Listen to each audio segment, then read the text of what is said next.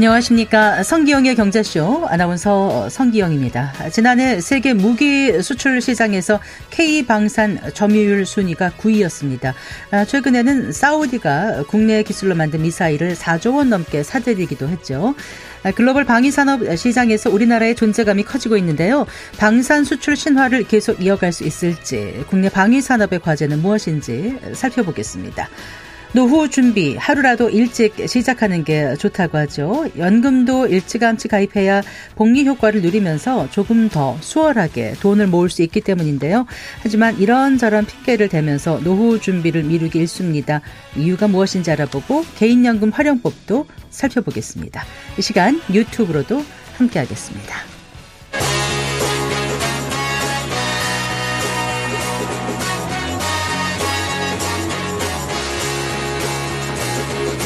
경제 시야를 넓혀드립니다. 투자의 지름길을 안내합니다. 돈 되는 정보를 발견하는 시간. KBS 1라디오 경제쇼.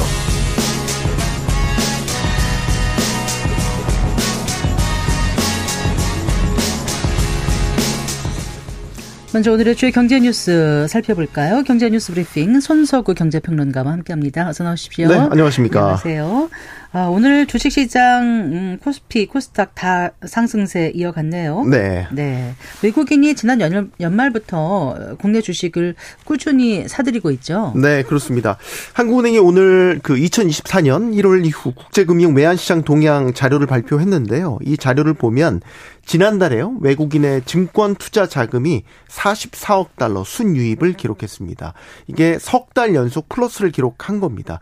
이 외국인 증권 투자 자금이라는 게 어, 외국인들이 우리나라에 들어와서 주식, 채권, 파생 상품 시장에 투자를 한 네. 투입한 자금을 이야기를 합니다. 그래서 매수한 금액이 더 많으면 순유입이라고 하고 매수보다 매도한 금액이 더 많으면 순유출 이렇게 네. 보죠.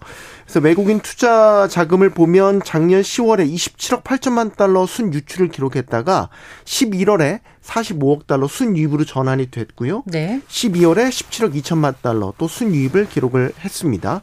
어, 특히 이제 주식 시장에 들어간 자금만 보면 25억 1천만 달러 지난달에 그렇게 늘어나면서 역시 석 달 연속 플러스를 기록했고요.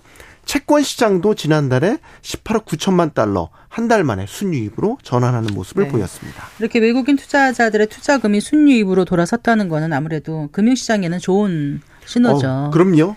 외국인이 우리 주식 채권을 많이 산다는 거는 주식에 있어서는 주가, 네. 그 다음에 뭐 채권의 가격을 어, 지탱하거나 올리게 하는 힘이죠. 나아가서 더 크게 보면 이거는 한국 경제에 대해서 투자를 한다 이런 의미도 저희가 부여를 할 수 있습니다.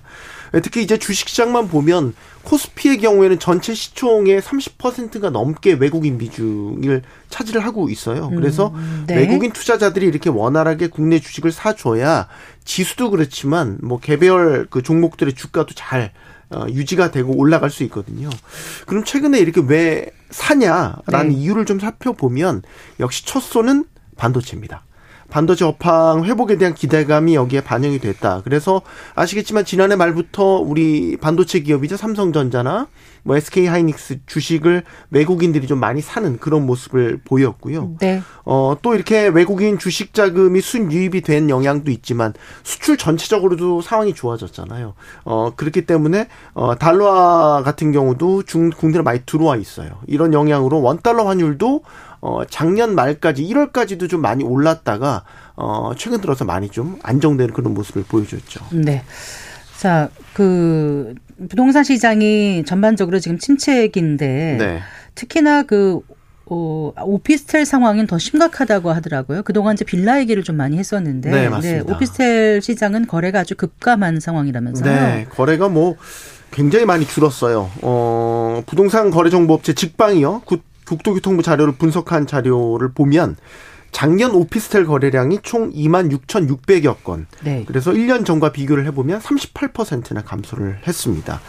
이게 얼마나 줄어든 거냐 연도별로 보면 확연하게 드러나는데 금리 인상이 이뤄지기 전까지 그러니까 2021년에 오피스텔 거래가 6만 3천여 건에 달했거든요.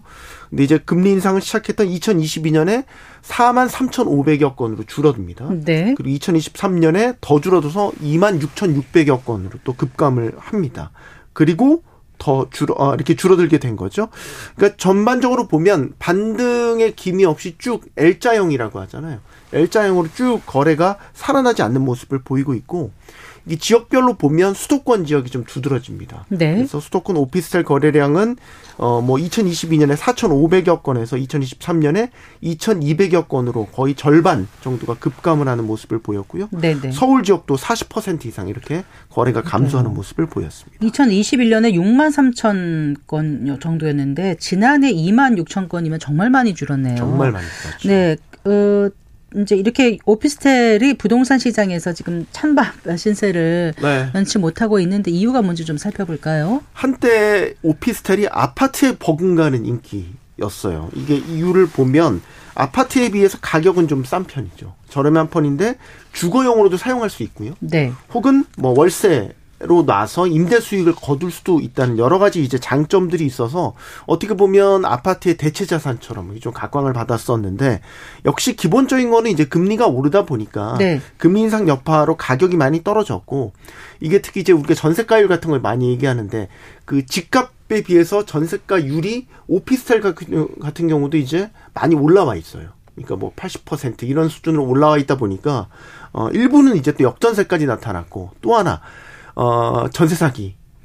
일부 이제 이런 임대 사기로 악용됐던 부분이 일부 악용됐던 부분이 오피스텔도 여기에 해당이 어, 있었군요. 있었죠. 네, 네. 그러니까 전반적인 어떤 매수 심리가 상당히 이런 이유들 때문에 많이 떨어졌다 이렇게 볼 수 있겠고 특히 이제 아까 수도권 말씀드렸잖아요. 일부 지역에서는 오피스텔이 상당히 많이 지어졌어요. 그래서 공급 과잉 현상도 일부 지역에서 나타나면서 어 전반적으로 가격도 많이 떨어지고 수요도 많이 줄어들었다 이렇게 볼 수 있는데 다만 지난 1월 10일 부동산 대책 때 오피스텔이 이 대책 안에 하나가 포함이 됐어요. 네, 네. 그러니까 오피스텔을 최근 구매한 오피스텔 어, 소형의 경우에는 신규 주택에 포함을 시키지 않아서 네, 올해 날에 올해 내년 준공하는 맞습니다. 네. 네. 그래서 어, 어떻게 보면 이제 다주택자에 부과되는 어떤 세수 세 부담을 좀 줄여주는 이런 효과를 거둘 수 있게 됐기 때문에 아 조금 살아나지 않을까 이런 기대 심리가 저변에 있긴 있는데 현실은 뭐 숫자만 보면 아직은 어 찬바람이 불고 있다 이렇게 봐야 되겠습니다. 네. 지금 이제 오피스텔 얘기해 주셨는데 이제 아파트 말고 이 오피스텔을 포함한 비아파트 분야 전체가 PF 리스크와 관련해서 진짜 네. 뇌관이다. 네. 네. 뇌관이 될 것이다. 이런 우려가 커지고 있더라고요. 맞습니다. 이제 비아파트 분야라고 하면 이제 PF 영어와 연관 지어 보면 좀 대형 건물이 여기 해당되는데 네. 대표적으로 이제 우리가 그 지식정보산업센터 이런 데도 해당이 되고요. 뭐 생활 숙박 시설 뭐 이런 것들이 이제 해당이 됩니다. 그래서 최근에 이제 나이스 신용 평가 보고서에 따르면요. 이런 이금융권의 부동산 PF 대출 위험 노출액 중에서요. 제가 아까 말씀드렸던 이런 상가, 오피스텔, 지식산업센터 이런 것들 비아파트 부분이 53%를 차지하는 것으로 나타났어요. 네. 특히 이제 사업 초기 단계, 그러니까 토지 매입 단계인 브릿지론 사업장 비중만 보면 어, 이런 비아파트 분야에서 부동산이 차, 부동산이 차지하는 PF 대출 익스포저 비중이 60%가 넘는 것으로 나타났기 때문에 네. 이 이건 상당히 문제가 심각하다고 보는 거는 토지 매입 단계에서부터 아예 문제가 이렇게 커져 있기 때문에 이런 경우는 뭐 건설사 입장에서는 거의 회수를 하지 못하는 지경까지도 갈 수 있는 굉장히 악성화된 사업장이다 이렇게 볼 수 있겠습니다. 음, 네. 어 그리고요 설 연휴 동안 비트코인 가격이 껑충 뛰었다면서요? 네. 네, 무슨 일이 있었던 거죠? 비트코인 가격이요? 네. 5만 달러를 일단 돌파했습니다. 이게 우리 돈으로 환산하면 6,600만 원을 넘어섰고 이게 상징적인 게 2년여 만에 이 가격을 어, 찍은 거예요. 쉽게 말해서. 그런데 현물 ETF 그 승인 받으면서 오히려 약간 좀, 좀 잠잠해지는 느낌이었는데 네, 어떻게 연휴 기간에 확 뛰었네요. 그렇죠.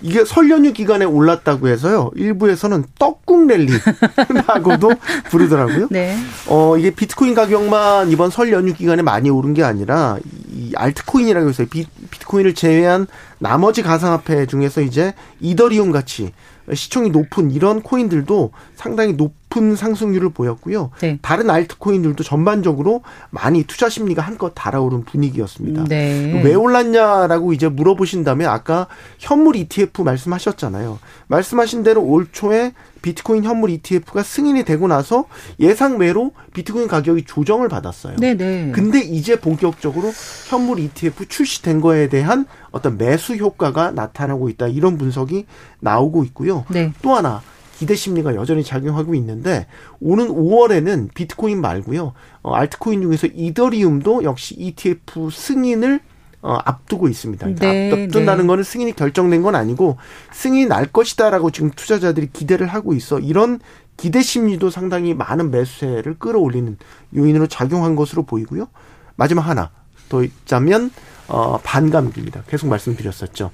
그러니까 비트코인이 어 보상 채굴량이 4년마다 절반씩 줄어드는 반감기가 도래하는데 네, 네. 그게 이제 4월. 네. 예, 반감기가 이제 온다고 해서 어, 전반적으로 이런 기대 심리들이 작용을 하면서 일단 상징적인 숫자인 5만 달러를 돌파를 한 그런 음. 상태가 되겠습니다. 이러면은 당분간 뭐 비트코인 가격이 더 오를 수도 있다는 전망이 더 우세하겠어요? 투자자들 입장에서는 기대할 만한 뉴스가 있는 것은 분명합니다. 네. 말씀드린 대로 이제 새로운 ETF에 대한 신청 기대감, 뭐 반감기라든지 꾸준한 그 비트코인 ETF에 대한 매수세 이런 것들이 작용을 하겠지만 저희가 무수히 많이 반복되어서 봐왔던 것은 언제 이렇게 올랐냐고 봤다가 또 언제 또 그랬냐니 떨어지고 이런 변동성이 굉장히 큰 시장이기 때문에 네네. 네. 언제든 조정이 나타날 수 있다라는 거는 염두에 두시고 참고로 비트코인 지금까지 최고 가격 역대 최고 가격은 지난 2021년 12월에 기록했던 6만 9천 달러 선이 되겠습니다. 네. 자, 코로나19 대유행이 끝나고 이제 배달 음식 인기가 한풀 꺾였다 이런 얘기들 많이 하지 않습니까? 네. 그래서인가요? 음식 서비스, 그 배달 음식 서비스 시장이 처음으로 지난해 역성장했다면서요? 네. 줄었다는 얘기죠. 정확하게 통계로 이제 잡히기 시작했다 이렇게 볼 수 있겠습니다. 통계청에 따르면 지난해 이제 배달 음식, 음식 서비스 온라인 거래액이라고 하는데 네. 26조 4천억 원을 기록했습니다. 그래서 이게 1년 전보다 0.6% 감소를 한 거고요. 이게 어, 통계가 작성되기 시작한 이후로 첫 감소입니다. 그래서 거래액이 아시겠지만 이런 배달 음식 같은 경우는 코로나19 사태 때 수요가 폭발적으로 늘어났잖아요. 그래서 흐름을 보면 2017년에 2조 7천억 원에 머물렀다가 이게 어 코로나19가 이제 대유행하기 시작해서 2020년에 보면 17조 3천억 원으로 급증을 했었고요. 네. 그 다음에 2021년엔 더 늘었습니다. 26조 2천억 원으로 한 단계 더 껑충 뛰었고요. 엔데믹 그러니까 외부 활동이 좀 이제 자유로워지기 시작한 2022년에도 소폭 늘었습니다. 26조 6천억 원으로 성장세를 유지했다가 결국 작년에 역성장을 하게 된 건데 물론 이제 코로나 엔데믹이어서 외부 활동이 자유로워진 영향도 분명히 있지만 사실 배달비에 대한 거부감도 일부 작용한 것으로 분석이 되고 있습니다. 네. 잘 들었습니다. 고맙습니다. 고맙습니다. 네, 경제뉴스 브리핑 손서구 경제평론가와 함께했습니다.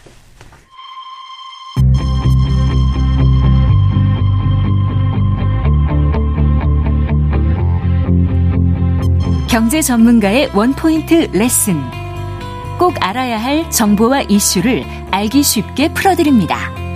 대한민국 경제 고수와 함께 투자의 맥을 짚는 KBS 일라디오 경제쇼.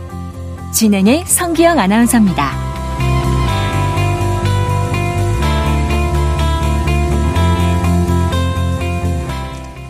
4시 18분입니다. 세계 무기 수입 시장의 큰 손인 사우디아라비아가 우리나라와 미사일 도입 계약을 체결했습니다. 무려 4조 2천억 원 규모라던데요. 어, 국산 무기의 성능이 어디까지 와 있는 것인지 어, 군사 월간지입니다. 플래툰의 홍희범 편집장과 함께 어, 이번 사우디 방산 수주의 의미를 짚어보고 우리의 방위 산업 전망도 해보겠습니다. 편집장님 어서 나오십시오. 예, 안녕하십니까. 반갑습니다. 예, 반갑습니다. 예. 어, 우선 사우디가 우리나라로부터 해서 뭐 그 4조 2천억 원어치를 사들인 이 천궁 Two라 그러나요? 예, 맞습니다. Two 예. 미사일.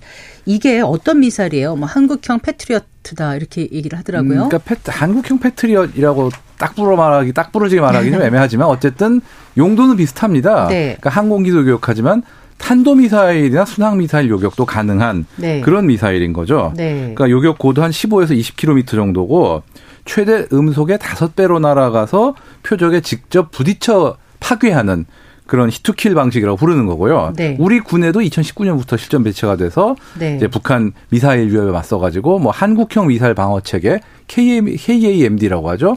이 체계 중요한 체계 중 하나로 지금 사용되고 있습니다. 음. 그러면 상대 그러니까 적이 쏜 탄도탄이 지상에 떨어지기 전에 우리가 공, 우리가 쏴서 지상에서 격추시킨다는 얘기인가요? 뭐 그런 셈이죠. 예. 그런 그러니까 거예요? 아, 우리한테 맞기 전에 먼저 하늘에서 딱 떨어뜨리는 거죠. 전에. 그렇죠, 그렇죠. 네. 그러니 이게 정말 고도의 기술이 필요할 것 같거든요. 아, 그렇죠. 예. 영화에서 볼 때야 쉬워 보이죠. 그렇죠.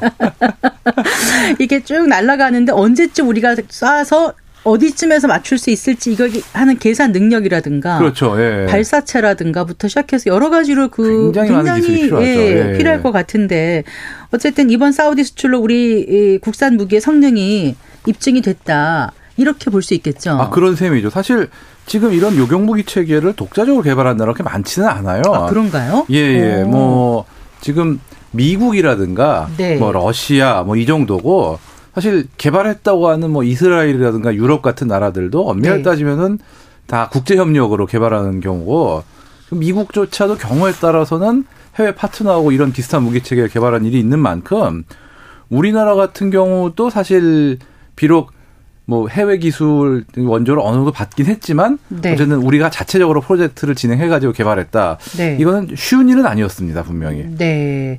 그런데 그 이런 기술이 다른 나라도 있긴 있을 거 아닙니까? 그렇죠, 있죠. 그런데 사우디가 다른 나라가 아닌 우리나라의 천공2 그렇죠. 최종 낙점한 이유는 어디 있다고 보세요? 어, 사실 사우디아라비아 같은 경우는 이미 미국의 패트리언 미사일도 운용하고 있고 네. 그거는 그거대로 계속 도입을 하고 있는데 이 천궁2 같은 경우는 그거와는 별개로 추가로 도입을 했다고 보시면 돼요. 아, 네. 사실 지금 이스라 사우디아라비아 같은 경우는 네.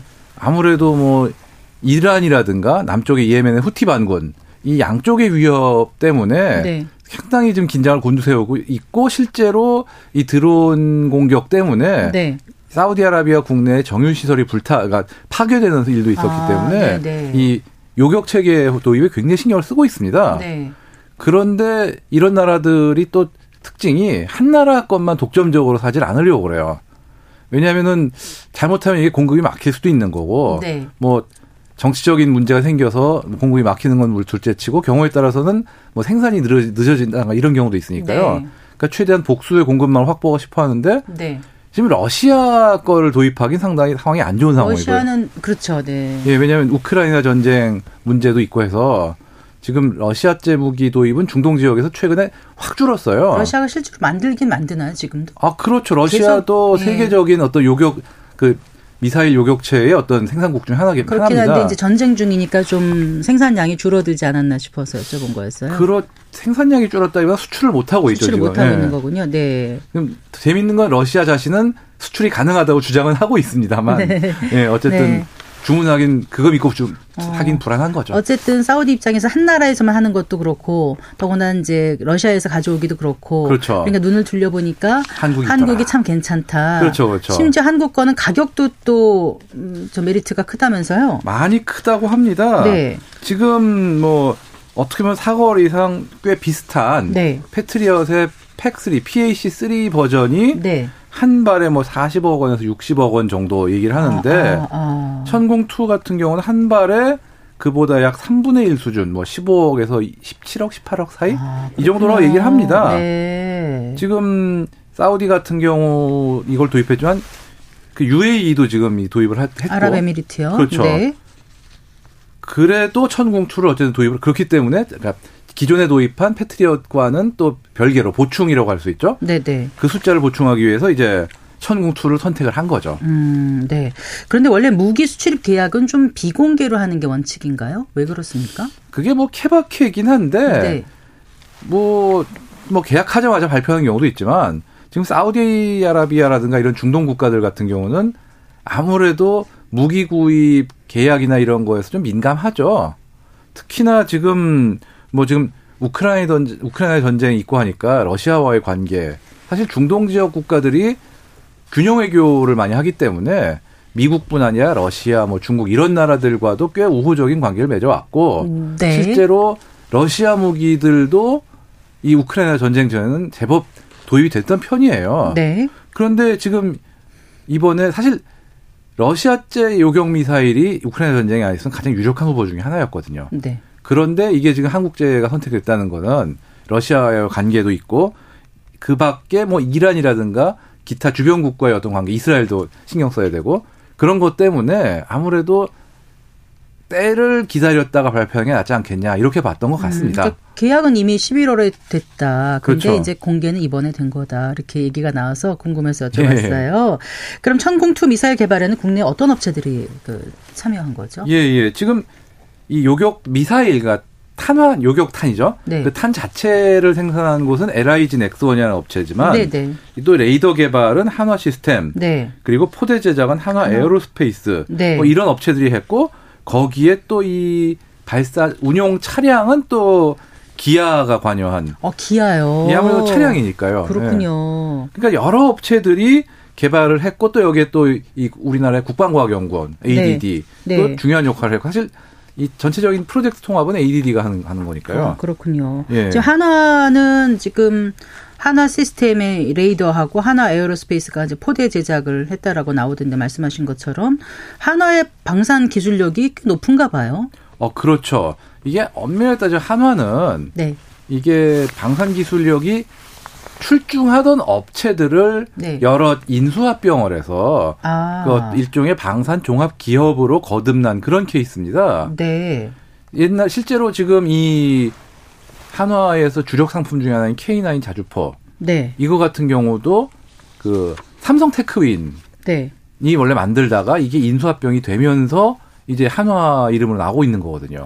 자주포라는 게 포 싣고 이렇게 탱크처럼 가는 게 자주포인가요? 아, 그렇죠, 그렇죠. 예, 네. 비슷하, 뭐 비슷합니다, 거의. 예. 네, 어 그렇군요. 그러니까 한화가 워낙 그 이제 그 방산 기술력을 가질 수밖에 없는 그런 여건이네요. 그렇죠. 처음부터 네. 있는 업체들이 인수해가지고 처음부터 방산 어떤 콩글로메리트가 되겠다. 네, 이게 네. 어떤 목표였기 때문에 네. 뭐 그러다 보니까 비록 국내 개발은 아니지만 뭐 제트 전투기용 엔진도 면허 생산을 하고 있고 또 전투기나 뭐 함정 등의 눈이라고 할 수 있죠. 네. 이 AESA 그 능동 전자 주사식 레이더, 아, 이 최첨단 네. 레이더도 만들고 있고 네. 뭐그 외에도 뭐장 뭐 잠수정, 뭐 네. 잠수정, 뭐 무인 잠수정, 뭐 잠수함, 안티 드론 시스템, 그렇죠, 뭐 등등 네. 거의 우리가 생각할 수 있는 첨단 무기 체계를 거의 대부분을 만들 만들 수 있는 그런 업체라고 보시면 돼요. 음. 뭐 장갑차도 만들고 있고요. 그렇군요. 예. 그럼 하나 외에 우리나라 방산 기술과 관련해서 또 눈여겨봐야 될 기업은 어디 있을까요? 사실 앞으로 전망을 봤을 때 우리나라에서 주요 방산 업체라고 할 수 있는 곳들은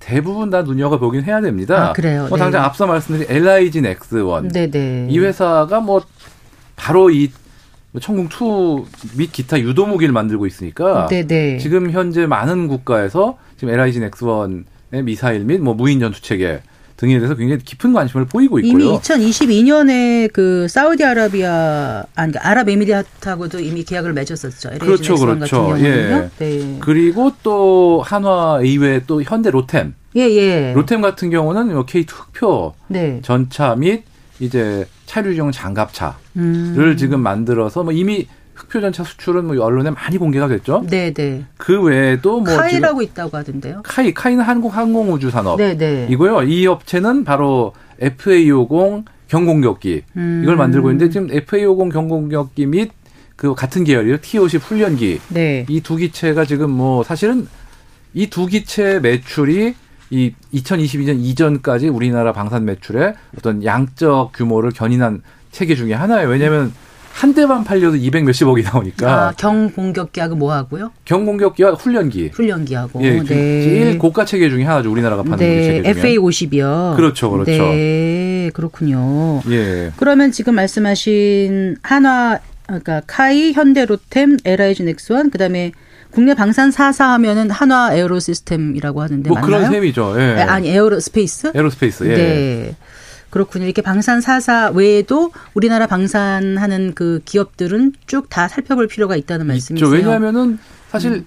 한국 방산업에 대한 어떤 관심이 전 세계로 높아지는 만큼 네. 예전 같으면 눈여겨보지 않던 업체들도 또 주목을 받을 확률이 높기 때문에 네. 실제로 보면은 뭐 드론이라든가 뭐 거꾸로 안티 드론 체계라든가 네네. 네. 기타 자잘한 어떤 여러 분야에서 우리가 모르는 방산업체들이 굉장히 많아요. 아, 그래요? 예. 어느 정도나 될까요? 방산 우리가 이렇게 방산에 강한 거는 아무래도 전쟁을 겪었던 나라기 때문에 그런 건가요? 왜 그렇습니까? 아무래도 북한의 위협을 네. 무시 절대 못하죠. 그게 제일 크죠, 아무래도. 네. 그러면서 우리나라가 사실 상비군이 50만씩 되는 나라가 굉장히 많지가 않아요. 네. 그리고 그 50만을 위해서 국산 무기 체계를 계속 양성화 만들고 개발하고 있고 그러다 보니까 자연스럽게 어떤 규모의 경제가 나오면서 그게 또 우리나라의 뭐 기술 발전과 경제 발전에 더해서 수준이 질적으로 높아지니까 자연스럽게 이제 경쟁력이 생겼다 이렇게 보시면 될 것 같습니다. 음, 그러니까 방산업체가 한 수십 개 되나 보죠 우리나라요? 아 수십 개보다 넘죠. 어, 그 정도. 그러니까 왜냐하면 방산업체 정의를 어디까지 규정하느냐가 좀 애매하긴 한데. 네. 그러니까 방산업이 주종은 아니더라도 방산 납품을 하는 네. 뭐 이 정도까지 하면 몇백 단위로도 갈 수 있을 음, 거라고 봐요. 네, 그렇군요. 그 사우디를 필두로 그 중동 시장이 그 차지하는 비중이 어느 정도가 될까요? 그 어, 예, 예. 중동 그 시장 참 뭐 케바케라면 케바케인데 그래도 이게 중동 시장이 네. 구매력이 큰 시장이고 네. 살 땐 굉장히 많이 사요. 네. 특히나 사우디아라비아와 아랍에미리트, 네. 쿠웨이트, 오만이 네 나라, 그러니까 흔히 얘기하는 걸프 지역 국가들이죠. 그러네요. 네. 이 국가들이 정말 속된 말로 질렀다면 팍팍 지르는 나라들이라. 돈도 많고. 그렇죠, 그렇죠. 꼭 필요하기도 하고. 예. 네. 그렇기 때문에 이 시장은 우리뿐이 아니라 굉장히 많은 나라들이 눈독을 들였던 그런 시장인데 네. 사실 뭐 앞서 말씀드렸듯이 러시아도 굉장히 눈독을 들여왔고 네. 근데 지금 러시아가 지금 그 러시아의 그 자리가 공백이 된 셈이니까 그 자리에 우리가 지금 들어가고 있는 거죠. 음. 그러면은 이 중동 국가 외에 또 방산 그 수출과 관련해서 주목해 볼 만한 국가들은 또 어디 있어요? 어, 지금 사실 우리나라가 그동안 좀 문제가 있던 부분이 매출이 좀 편향이 됐던 느낌이 있어요. 그 수출이. 네네. 네. 예를 들면 중남미라든가 동남아. 네. 뭐이 지역이 굉장히 많이 됐고 사실 중동만 해도 그렇게 많은 실적을 거두지 못했던 면이 있고. 네. 유럽은 거의 공산 우리가 손을 못 댔었고요. 네. 그런데 네. 지금 일단 중동 분야 중동 쪽에서 점점 우리가 매출을 넓혀가고 있고 네. 유럽 쪽은 특히나 최근에 폴란드. 네. 이 폴란드 매출이 일종의 뭐라고 그럴까? 이 마중물이 될 것 같은 그런 예감이 있어요. 음, 거기를 시작으로. 그렇죠. 네. 사실 우크라이나 전쟁 전까지는 노르웨이에도 우리나라 흑표 전차를 수출하려고 했는데 네네. 네. 평가는 좋았지만 그 마지막에 노르웨이가 내린 결정이 네. 아 그래도 같은 유럽이니까 유럽제를 아, 아. 사자. 그래서 독일제를 선택했는데 네. 정작 그 노르웨이 군 자체의 평가는 네. 기본적인 성능은 독일제와 사실상 동등하고 음, 가성비 네. 그렇죠 가성비를 따지면 한국을 상에 낫다 음. 이런 어떤 내부 평가였지만 정치적인 평가 때문에 떨어졌었거든요. 어쨌든 폴란드를 시작으로 폴란드가 마중물이 돼서 어떤 그렇죠. 어떤 나라에 수출할 수 있을 걸로 보세요. 지금 네. 현재 유력한 후보가 루마니아하고 슬로베니아 네, 네. 이 두 나라가 사실 이 우크라이나 전쟁 전까지는 이 국방비라든가 군사 분야 투자를 굉장히 안 하던 편에 속해요. 네. 그런데 지금 우크라이나 전쟁이 나니까 특히 루마니아는 우크라이나하고 국경을 딱 거의 대고 있는 상태거든요. 네. 그러다 보니까 이제 아뜨거 하는 거죠. 속된 말로 진짜. 슬로베니아도 지금 아 이거는 지금 현재 정세가 우리가 이러고 있으면 안 되겠구나. 네. 그러고 기존에 좀 소홀했던 전차라든가 장갑차 자주포 이런 거에 대한 어떤 수요를 늘리고 있는 중이고요. 네. 그리고 당장 지금 발트 3국 그러니까 지금 리투아니아, 그다음에 라트비아, 라트비아 네. 그다음에 에스토니아. 네. 이세 나라는 사실 이 세 나라 중에 이미 두 나라가 K9 자주포를 쓰고 있는 상황, 상황이고 그렇군요. 네. 그 외에도 지금 한국산 무기들에 대한 어떤 평가를 진행 중이에요. 아직 확실하진 않지만 그렇기 때문에 이것들도 어쩌면 이제 K방산 수출에 기여하지 않을까 이렇게 지금 기대들을 하고 음, 있습니다 지금. 네. 작년에 우리 K방산 수출이 뭐 세계 9위다 이렇게 나온 걸 봤는데. 그렇죠, 그렇죠. 네. 이제 정부는 이제 세계 4대 방산 강국 을 이뤄내자 이런 목표를 갖고 있지 않습니까? 그렇죠. 그 어떤 그 과제가 우리가 풀어야 될 숙제라고 보세요? 어 일단은 지금 우리 순위를 좀 보면은요. 이게 2018년에서 2022년 사이, 그러니까 5년을 기준으로 놓고 통계를 봐요. 왜냐하면 무기 수출이라는 게 네, 네. 1년, 2년으로 딱딱 끊어지는 게 아니라 계약한 다음에 계약이 끝날 때까지 최소 5년 정도 걸리는 경우가 굉장히 많거든요. 네, 네. 그렇기 때문에 스웨덴의 스톡홀름 국제평화연구소 네. 여기가 제일 세계적으로 권위가 있는 어떤 연구소거든요. 예. 여기서 2018년, 2022년 사이 추세를 딱 놓고 비교했더니 우리나라가 9위 음. 이렇게 나온 건데 이게 잘 보면은 1위부터 9, 8위 사이에 물론 1위는 뭐 미국 40%니까 뭐 독보, 네. 독보정이 1위고 근데 러시아 16%, 프랑스 11% 이렇게 세 나라는 정말 넘사벽 느낌까지 날 정도예요. 근데 4위부터는 생각보다 차이가 안 큰 게 중국이 5.2%, 네. 독일 4.2, 뭐 이탈리아, 영국, 스페인, 영국까지 3% 3%대고 스페인으로 가면은 이제 2.6%. 네, 그래서 우리가 이제 방산 세대 4대 방산 국가로 가려면 어떤 예. 걸 문제를 풀어야 아, 그렇죠. 될지. 쉽게 얘기해서 네. 마케팅하고 어떤 어떤 수출 금융 네. 이 두 가지 어떻게 보면 제일 크다고 봐요. 아, 사실 기술력은 당연한 거고. 기술력은 일단 상당 부분 확보가 된 상태라고 봐요, 지금. 네. 그런데 어떻게 보면 지금 과제 중에 하나가 사실 무기 수입국들이 네네. 네. 돈이 많은 나라들이 아닌 경우가 많거든요. 모든 나라가 사우디아라비아는 아니죠. 음, 그러다 보니까 네. 폴란드만 해도 수출 금융 관련해 우리나라에 많은 요청을 했었고 근데 중국 같은 경우는 사실 이 점을 굉장히 강하게 비집고 들어가고 있어요. 네네. 네. 돈이 많으니까 네. 한마디로 초저리 내지는 무이자 장기 할부 속된 말로 네. 이거에 해당하는 어떤 금융 혜택을 굉장히 팍팍 주고 있는 상황이죠. 네. 뭐 우리나라가 중국하고 똑같지는 못하겠지만 네. 우리도 뭐 정부 차원에서 어떤 이런 정책적인 네. 부분이 있으면은 많이 지원해줘야 되지 않을까. 이게 제 생각입니다. 네, 마케팅도 필요하고 그렇죠. 수출이 금융 지원 같은 어떤 정책적인 어떤 지원도 필요하다. 그렇죠. 이런 말씀이신 업체들도 거죠? 업체들대로 네. 기술력만 갖고 되는 게 아니라 이 고객들의 수요, 네. 나라마다 수요가 조금씩 다르고 그거를 어떻게 커스터마이징을 해서 최적의 상품을 제공할 수 있냐. 네. 이것도 잘 신경을 써야 될 것 같습니다. 음. 혹시 그 방산 전문가로서 방산 기술이나 방산주를 투자 대상으로 보시기도 하는지. 음, 네. 사실은 제가 방산 투자는 사실 기본적으로 저는 주식을 안 하고 있기 때문에 네. 예, 이게 이 재테크나 이런 걸 잘 못해요. 근데 주변에 하신다는 분들이 계시면은 제가 충고드릴 수 있는 거는 신중하고 네. 너무 빠른 짧은 시간에 단기 차익이 날 걸 기대하지 말라.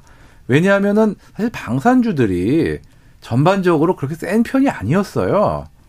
그러다가 뭐 무기 계약 도입 소식 같은 게 들리면은 잠깐 반짝하다 떨어지고 이런 경우가 많았는데 왜냐면 잘들 모르니까. 네. 그렇기도 하고 또 이게 방산주들이 생각만큼 매출이 막 어마어마하지는 않아요.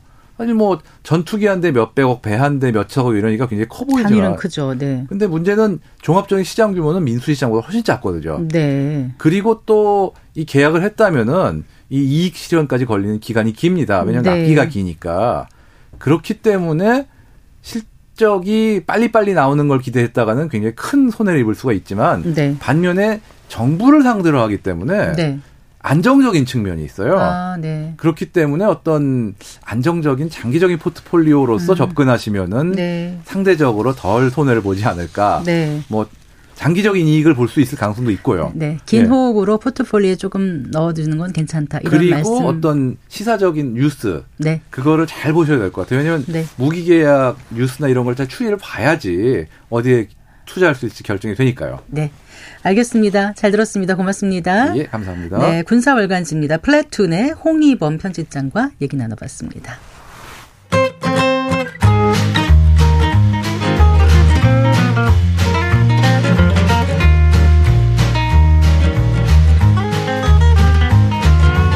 경제 맛집 투자 핫플.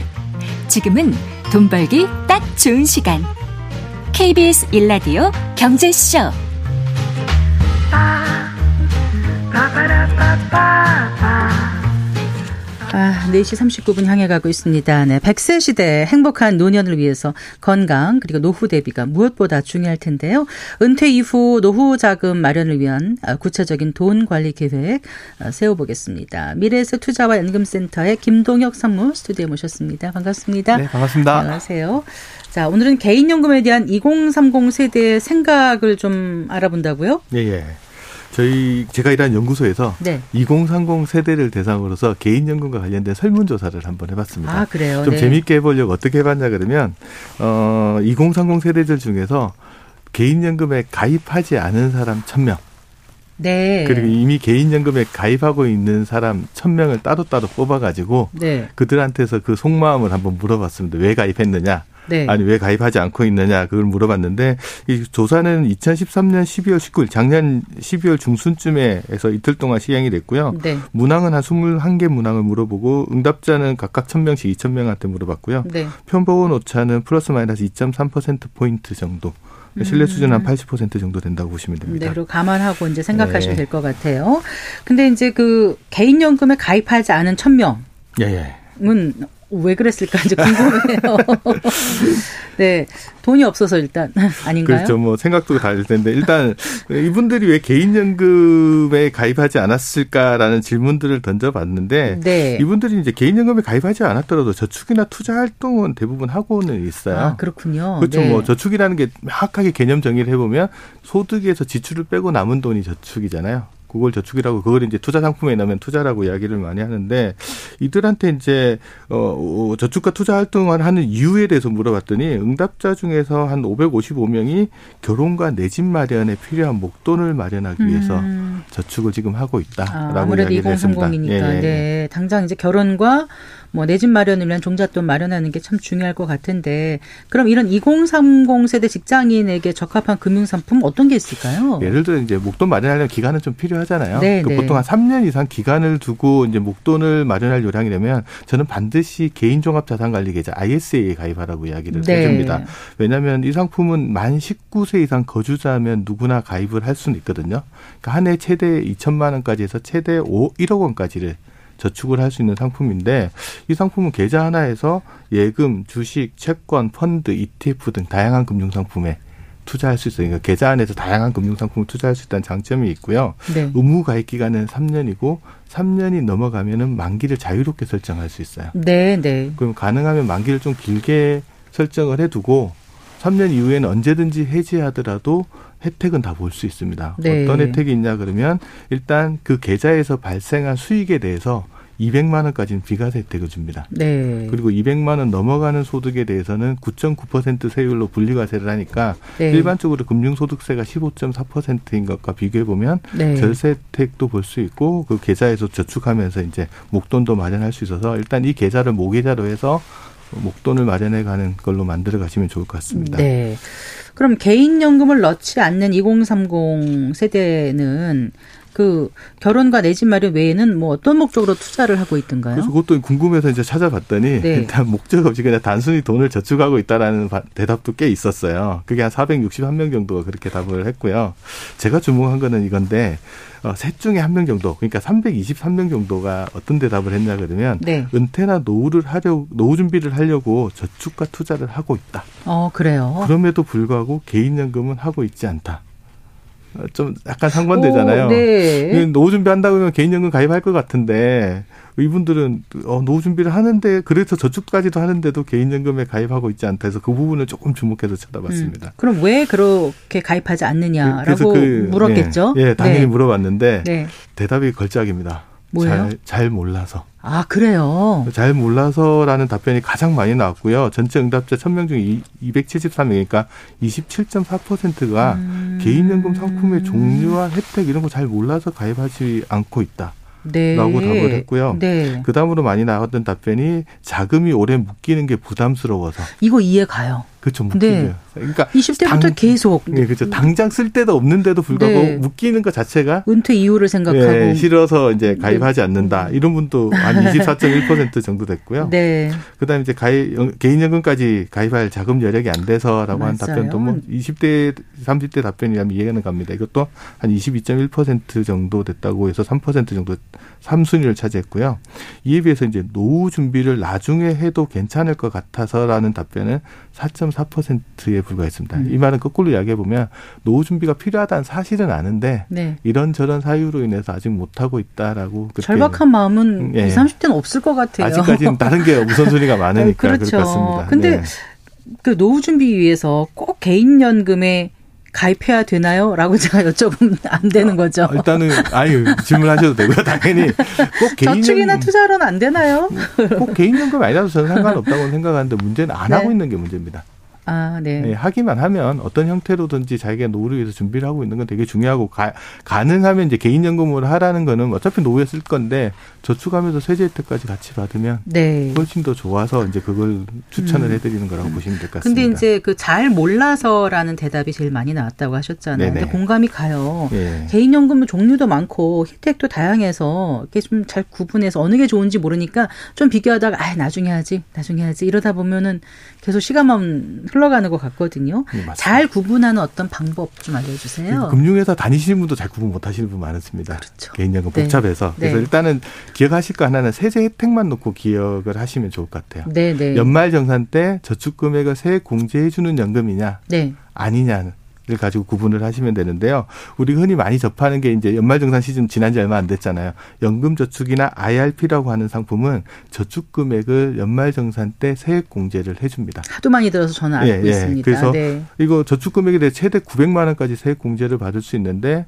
그 저축한 금액의 보통 16.5% 아니 네. 13.2% 세금 돌려받으니까 만약 900만 원 한도까지 채워서 저축하신 분이면 네. 연말 정산 때 한 148만 원 네. 또는 118만 원 정도 돌려받으니까 혜택이 크잖아요. 그래서 네. 제가 아까 저축을 뭐 예금, 예, 연금을 꼭 해야 되냐라고 물어봤을 때 안 해도 된다. 하지만 하면 좋은 점은 뭐냐면 노후자금 마련하면서 이 세제 혜택을 받을 수 있기 음, 때문에 네, 네. 이 부분 때문에 기왕이면 노후자금이라면 이걸 활용하는 게 좋다라는 말씀을 드리는 거고요. 네. 그다음 연금 중에서 이런 세액공제 혜택이 없는 상품도 있습니다. 음. 흔히 보험회사에서 가입하는 연금 보험이라는 상품이 세제 비적격 연금. 예, 예. 그, 그, 그 세제 혜택이 없어서 이제 세제 비적격이라고 네네, 하는데 네. 이 상품은 보통 어떻게 알려져 있냐면 비과세 비과세 이렇게 해서 비과세 연금으로 알려져 있습니다. 네. 이게 가입하고 한 10년 정도 유지를 하면 연금 수령할 때 자기 낸 돈보다 많이 받는 부분 있죠. 네네. 그걸 보험 차익이라고 하는데 네. 그 차익에 세금을 부과하지 않습니다. 그러니까 음. 이자 배당 소득세가 안 붙어서 15.4%가 안 예, 그게 안 붙는 거고요. 어. 세액 공제 혜택은 없다. 아. 그렇게 기억을 하시면 그럼, 될것 그럼 훨씬 더 혜택이 주는 거죠.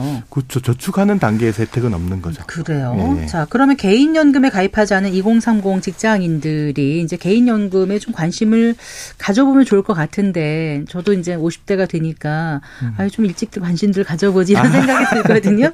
또 어떻게 관심을 갖게 해야 될까요? 그렇죠. 지나고 네. 나서 보면은 아유 그때 아. 할걸 하는 생각하는데 네, 20, 30대 때는 당장 하기 그렇잖아요. 네, 그래서 네. 이제 그분들한테 물어봤습니다. 2030 세대한테 어떻게 하면 개인연금에 가입하겠느냐라는 질문을 던져봤더니 아, 응답자의 한 31.9%가 파격적인 세액공제 혜택을 주면은 가입하겠다.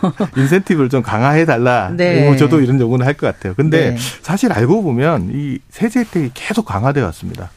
2001년도에 연금저축이라는 제도가 처음 도입했을 때만 해도 세액공제 혜택이 240만 원밖에 안 됐어요. 네. 그 이후에 300만 원, 400만 원, 700만 원 해가지고 재작년에 900만 원까지 네. 올라왔으니까 세액공제 혜택은 계속 강화되어 왔는데 네. 이걸 또 막상 보면 이게 가입할 당시에 되면 이게 크게 안 보이는 음. 수도 있고 네. 나중에 하지 않은 생각들을 하시는 것 같아요. 그래서 세액공제 혜택을 확대해 달라 이게 이제 가장 많은 답변이었고 그 다음에 많았던 게 뭐냐 그러면 최저 수익을 좀 보증해 달라 투자 손실을 보증해 달라. 그러니까 투자는 손실을 보장해달라. 그러니까 이거는 좀 어려운 어려운 이야기죠. 어려운 이야기인데 네. 그래도 네. 이 니즈가 여기 있으면 좀 안정적인 상품들을 좀 많이 공급을 해, 음, 해달라는 네. 의미도 좀 해석해 볼 수는 있을 것 같고요. 네. 그다음에 이제 중도 인출 요건을 좀 강화해달라. 요건을 좀 중도인출 좀 편하게 해달라. 완화해달라. 완화해달라. 아, 네, 예. 네, 네. 유동성을 좀 강화해달라는 답변이 한 15.8% 정도 나왔는데 네. 이건 어떻게 보면 또 연금하고 반대되는 거라서 쉽게 다 찾아서 버리면 혹시 나중에 무슨 일이 생길 때 뺐을 수 있으면 좋겠는데 이런 생각이 드는 거죠. 그 연금저축 담보로 대출을 못 받나요? 현재 연금저축 같은 경우는 집 살 때, 네. 전세보증금 필요할 때, 예, 예. 가족이 요양할 땐 다 인출할 수 있습니다. 아, 네. 그래서 그런 조건이 있으니까 네. 이 조건도 알고 나면은 어, 음. 어, 유동성이 없는 건 아니다라는 걸알수 있을 것 같습니다. 있습니다. 지금까지는 이제 개인 연금에 가입하지 않은 2030 직장인 네. 1000명을 대상으로 한걸 네. 말씀해 주셨고 네. 그럼 가입한 2030 직장인들이 네. 궁금해요. 기특하기도 네. 하고 어, 떤 상품에 많이 가입하고 있던가요? 어, 가입한 사람 중에 가장 많이 가입한 거는 연금 저축이라는 상품에 가장 많이 아. 가입하고 있습니다. 네. 어, 응답자 한 48.8%가 거의 절반은 연금저축이라는 상품에 가입하고 있는데 네. 개인연금 상품은 아까 말씀드렸듯이 연금저축, IRP, 연금보험이 세 정도가 있잖아요. 네. 연금저축에 유독 많이 가입할까 했더니 일단 세액공제 혜택이 있다는 사실 때문이고요. 네. IRP도 가입하면 좋겠는데 연금저축만 가입해도 세액공제 600만 원까지는 받을 수 있거든요. 네. 2030 세대라는 점을 감안하면 한 해 600만 원 저축하기도 쉽지 않죠. 쉽지 않아서 그 그럼요. 범위 내에서 가입을 하는 것 같아서 이제 어 일반적으로는 연금저축에 가입한 사람들이 가장 많다. 음. 연금저축 다음으로 많이 가입하는 게 IRP인데 네. 2030 세대가 IRP에 이제 세액공제 받으려고 가입하는 것도 있지만 다른 이유도 있습니다. 뭐요? 어떤 거냐면 2030 세대가 요즘 이직이 잦다고 하잖아요. 네, 네. 이직할 때마다 1년 이상 근무한 회사에서 이직하면 퇴직금 받죠. 네. 그 퇴직금을 지금 현행 법으로는 55세 이전에 퇴직하시는 분은 무조건 퇴직급여를 IRP에 이체하게 돼 있습니다. 아. 그러니까 IRP라는 상품을 처음 접하는 게 예. 퇴직하면서 퇴직급여 이체하면서 처음 아. 접하시는 분들 직장인들 하고 싶어서가 아니라 이직하다가 네. 하게 되는 거라고요. 그렇죠. 그러면서 어. 접하면서 어 이게 이런 상품이 뭐지라고 이제 생각을 하고 음. IRP를 그렇게 접하시는 분도 의외로 많다고 해서 저도 어 이렇게 이해가 가더라고요. 그런데 퇴직급여를 IRP를 이렇게 의무로 어떻게 보면 네. 강제로 이체하게 되면 이거 뭐 어떻게 언제 찾아 쓸 수 있는 건가요? 그것도 많이 물어보는데 본인이 필요하면 언제든지 찾아 쓸 수는 있습니다. 다만 이제 세제 혜택 부분이 조금 차이가 나는데 네. IRP 원래 퇴직급여를 일시에 수령하면 퇴직소득세를 내야 되잖아요. 세금을 내고 남는 돈만 받는데 IRP 계좌로 이체하면 세금을 안 내고 전액이 다 IRP 계좌로 들어가거든요. 네, 네. 그 만약에 내가 55세까지 기다렸다가 연금 형태로 수령하게 되면 세금을 한 30% 정도 감면해져요. 네. 근데 늦자마자 아유 나 돈 필요해 그래 찾아 써버리면 네. 원래 내야 되는 퇴직소득세를 그대로 내야 된다. 아 그렇군요. 거기서 차이가 있군요. 네, 맞습니다. 근데 근데 IRP에 퇴직급여 이체하자마자 바로 찾아주는 청년들 많을 것 같은데요. 어떻습니까? 상당수 많고요. 네. 이유는 뭐냐 그러면 근속 기간이 짧다 보니까 퇴직 급여가 작잖아요. 음. 급여가 작으니까 세금도 적으니까. 적고 혜택을 줘봐야 연금으로 받을 때 그 세제 혜택이 크지 않으니까 음, 부담 없이 찾아버리는 거군요. 아이고 그냥 뭐 이거 뒀다 어디다 쓰겠나 싶어서 그냥 찾아 쓰시는 2030 세대들이 꽤 많은데 네. 그래도 의외로 또 남겨놓는 사람들도 꽤 있어요. 음. 이건 뭐냐 그러면 일종의 넛지 제도라고 하는데 그렇지. 예, 어떤 거냐면 퇴직급여를 일시에 지급한 다음에 필요한 사람만 IRP에 넣으세요. 이, 이 방법이 있고 네. 아니면 네. IRP를 먼저 이체한 다음에 필요한 사람만 찾아 쓰세요. 이 두 가지는 어떻게 보면 선택을 강요한 건 아니잖아요. 네. 근데 후자의 경우는 IRP에 들어간 다음에 찾아 쓰더라도 남아 있는 사람들은 일부 있는 거죠. 아, 네. 그러니까 이게 뭐 강제는 하지 않지만 올바른 선택을 이렇게 제도적으로 설계를 해서 좀 현상 유지 편향을 이용해 가지고 남아 있도록 만드는 음, 제도라고 음, 보시면 이왕 들어간 거뭘빼 이렇게 남겨 놓는다는. 말씀이시군요. 네, 네. 그런데 혹시 직장을 자주 옮기면 그때마다 받은 퇴직 급여를 하나의 그 IRP 계좌에 묶어 놓을 수 있는 건가요? 이게 원래 IRP 제도를 만든 가장 큰 이유입니다. 아, 그렇군요. 직장을 네. 뭐 4, 5년 단위로 옮길 때마다 이거 사사 쓰면 노후에 쓸 돈이 없잖아요. 그냥 계좌 하나를 IRP 계좌 하나 설정해 놓고 퇴직할 때마다 받았던 IRP를 그 계좌에 다 집어 넣어요. 넣습니다. 음. 그리고 나중에 퇴직할 때 그 계좌에서 연금 형태로 수령하시게 되면 전체 퇴직소득세의 30% 정도를 감면받을 수 있어서 네, 원래 네. 그 목적으로 만들어진 게 IRP라고 보시면 될 것 같습니다. 또 어떤 설문이 있었습니까? 어, 개인연금에 가입한 2030 직장인들이 적립금을 주로 어디에 많이 투자하고 있는지. 무슨 적립금요? 그러니까 자기 개인연금 계좌에 쌓여 있는 돈 있잖아요. 아, 그 돈을 어디에 많이 투자하고 있는지 물어봤더니 응답자 중 절반이 안 되는 한44% 정도가 뭐 나는 투자는 하고 있다. 네. 그래서 그분들 대상으로 도대체 어느 어떤 금융 상품에 많이 투자하고 있는지 물어봤더니 투자자 열의 아홉은 뭘 선택했냐면 주식형 ETF에 투자한답니다. 아, 네. 즉 2030 세대가 이제 주된 투자 아이템이 이제 주식형 주식. ETF라는 것들을 볼수 네. 있고 특히 해외 주식형 ETF에 투자한다는 사, 대답이 전체 응답자의 한 64% 정도 음, 나왔습니다. 네. 그러니까 어, 젊은 친구일수록 해외 주식 시장에 투자하는 ETF에 상당히 많은 관심을 가지고 있다. 음. 현재 개인연금하고 IRP에서는 이제 해외 ETF 중에서 국내 증시에 상장돼 있는 것들은 투자할 수 있도록 허용하고 있거든요. 네. 그러면 그 어, 국내 상장된 해외 ETF를 그 매매해서 얻은 차익에 대해서는 세금이 어떻게 돼요? 현재는 일반 일반적인 계좌에서 투자를 하시면 매매 차익이 발생하면 해외 ETF 같은 경우는 배당 소득세 매기거든요. 네, 네. 그럼 15.4% 세금을 내야 되잖아요. 네. 근데 연금저축이나 IRP에서 발생한 수익에 대해서는 당장 과세하지 않고 연금으로 수령할 때는 3.3에서 5.5% 정도 아. 세금을 내니까 네. 해외 ETF 투자하시는 분이라면 연금저축이나 IRP 계좌를 활용하시는 게 훨씬 더 세제적으로 혜택을 볼 수 있는 방법입니다. 알겠습니다. 오늘도 말씀 잘 들었습니다. 고맙습니다. 네, 감사합니다. 아, 김동엽 미래에셋 투자와 연금센터 상무와 함께했습니다. 마칠 시간이네요. 성기영의 민결쇼 오늘 순서 여기서 인사드리겠습니다. 저는 아나운서 성기영이었습니다. 고맙습니다.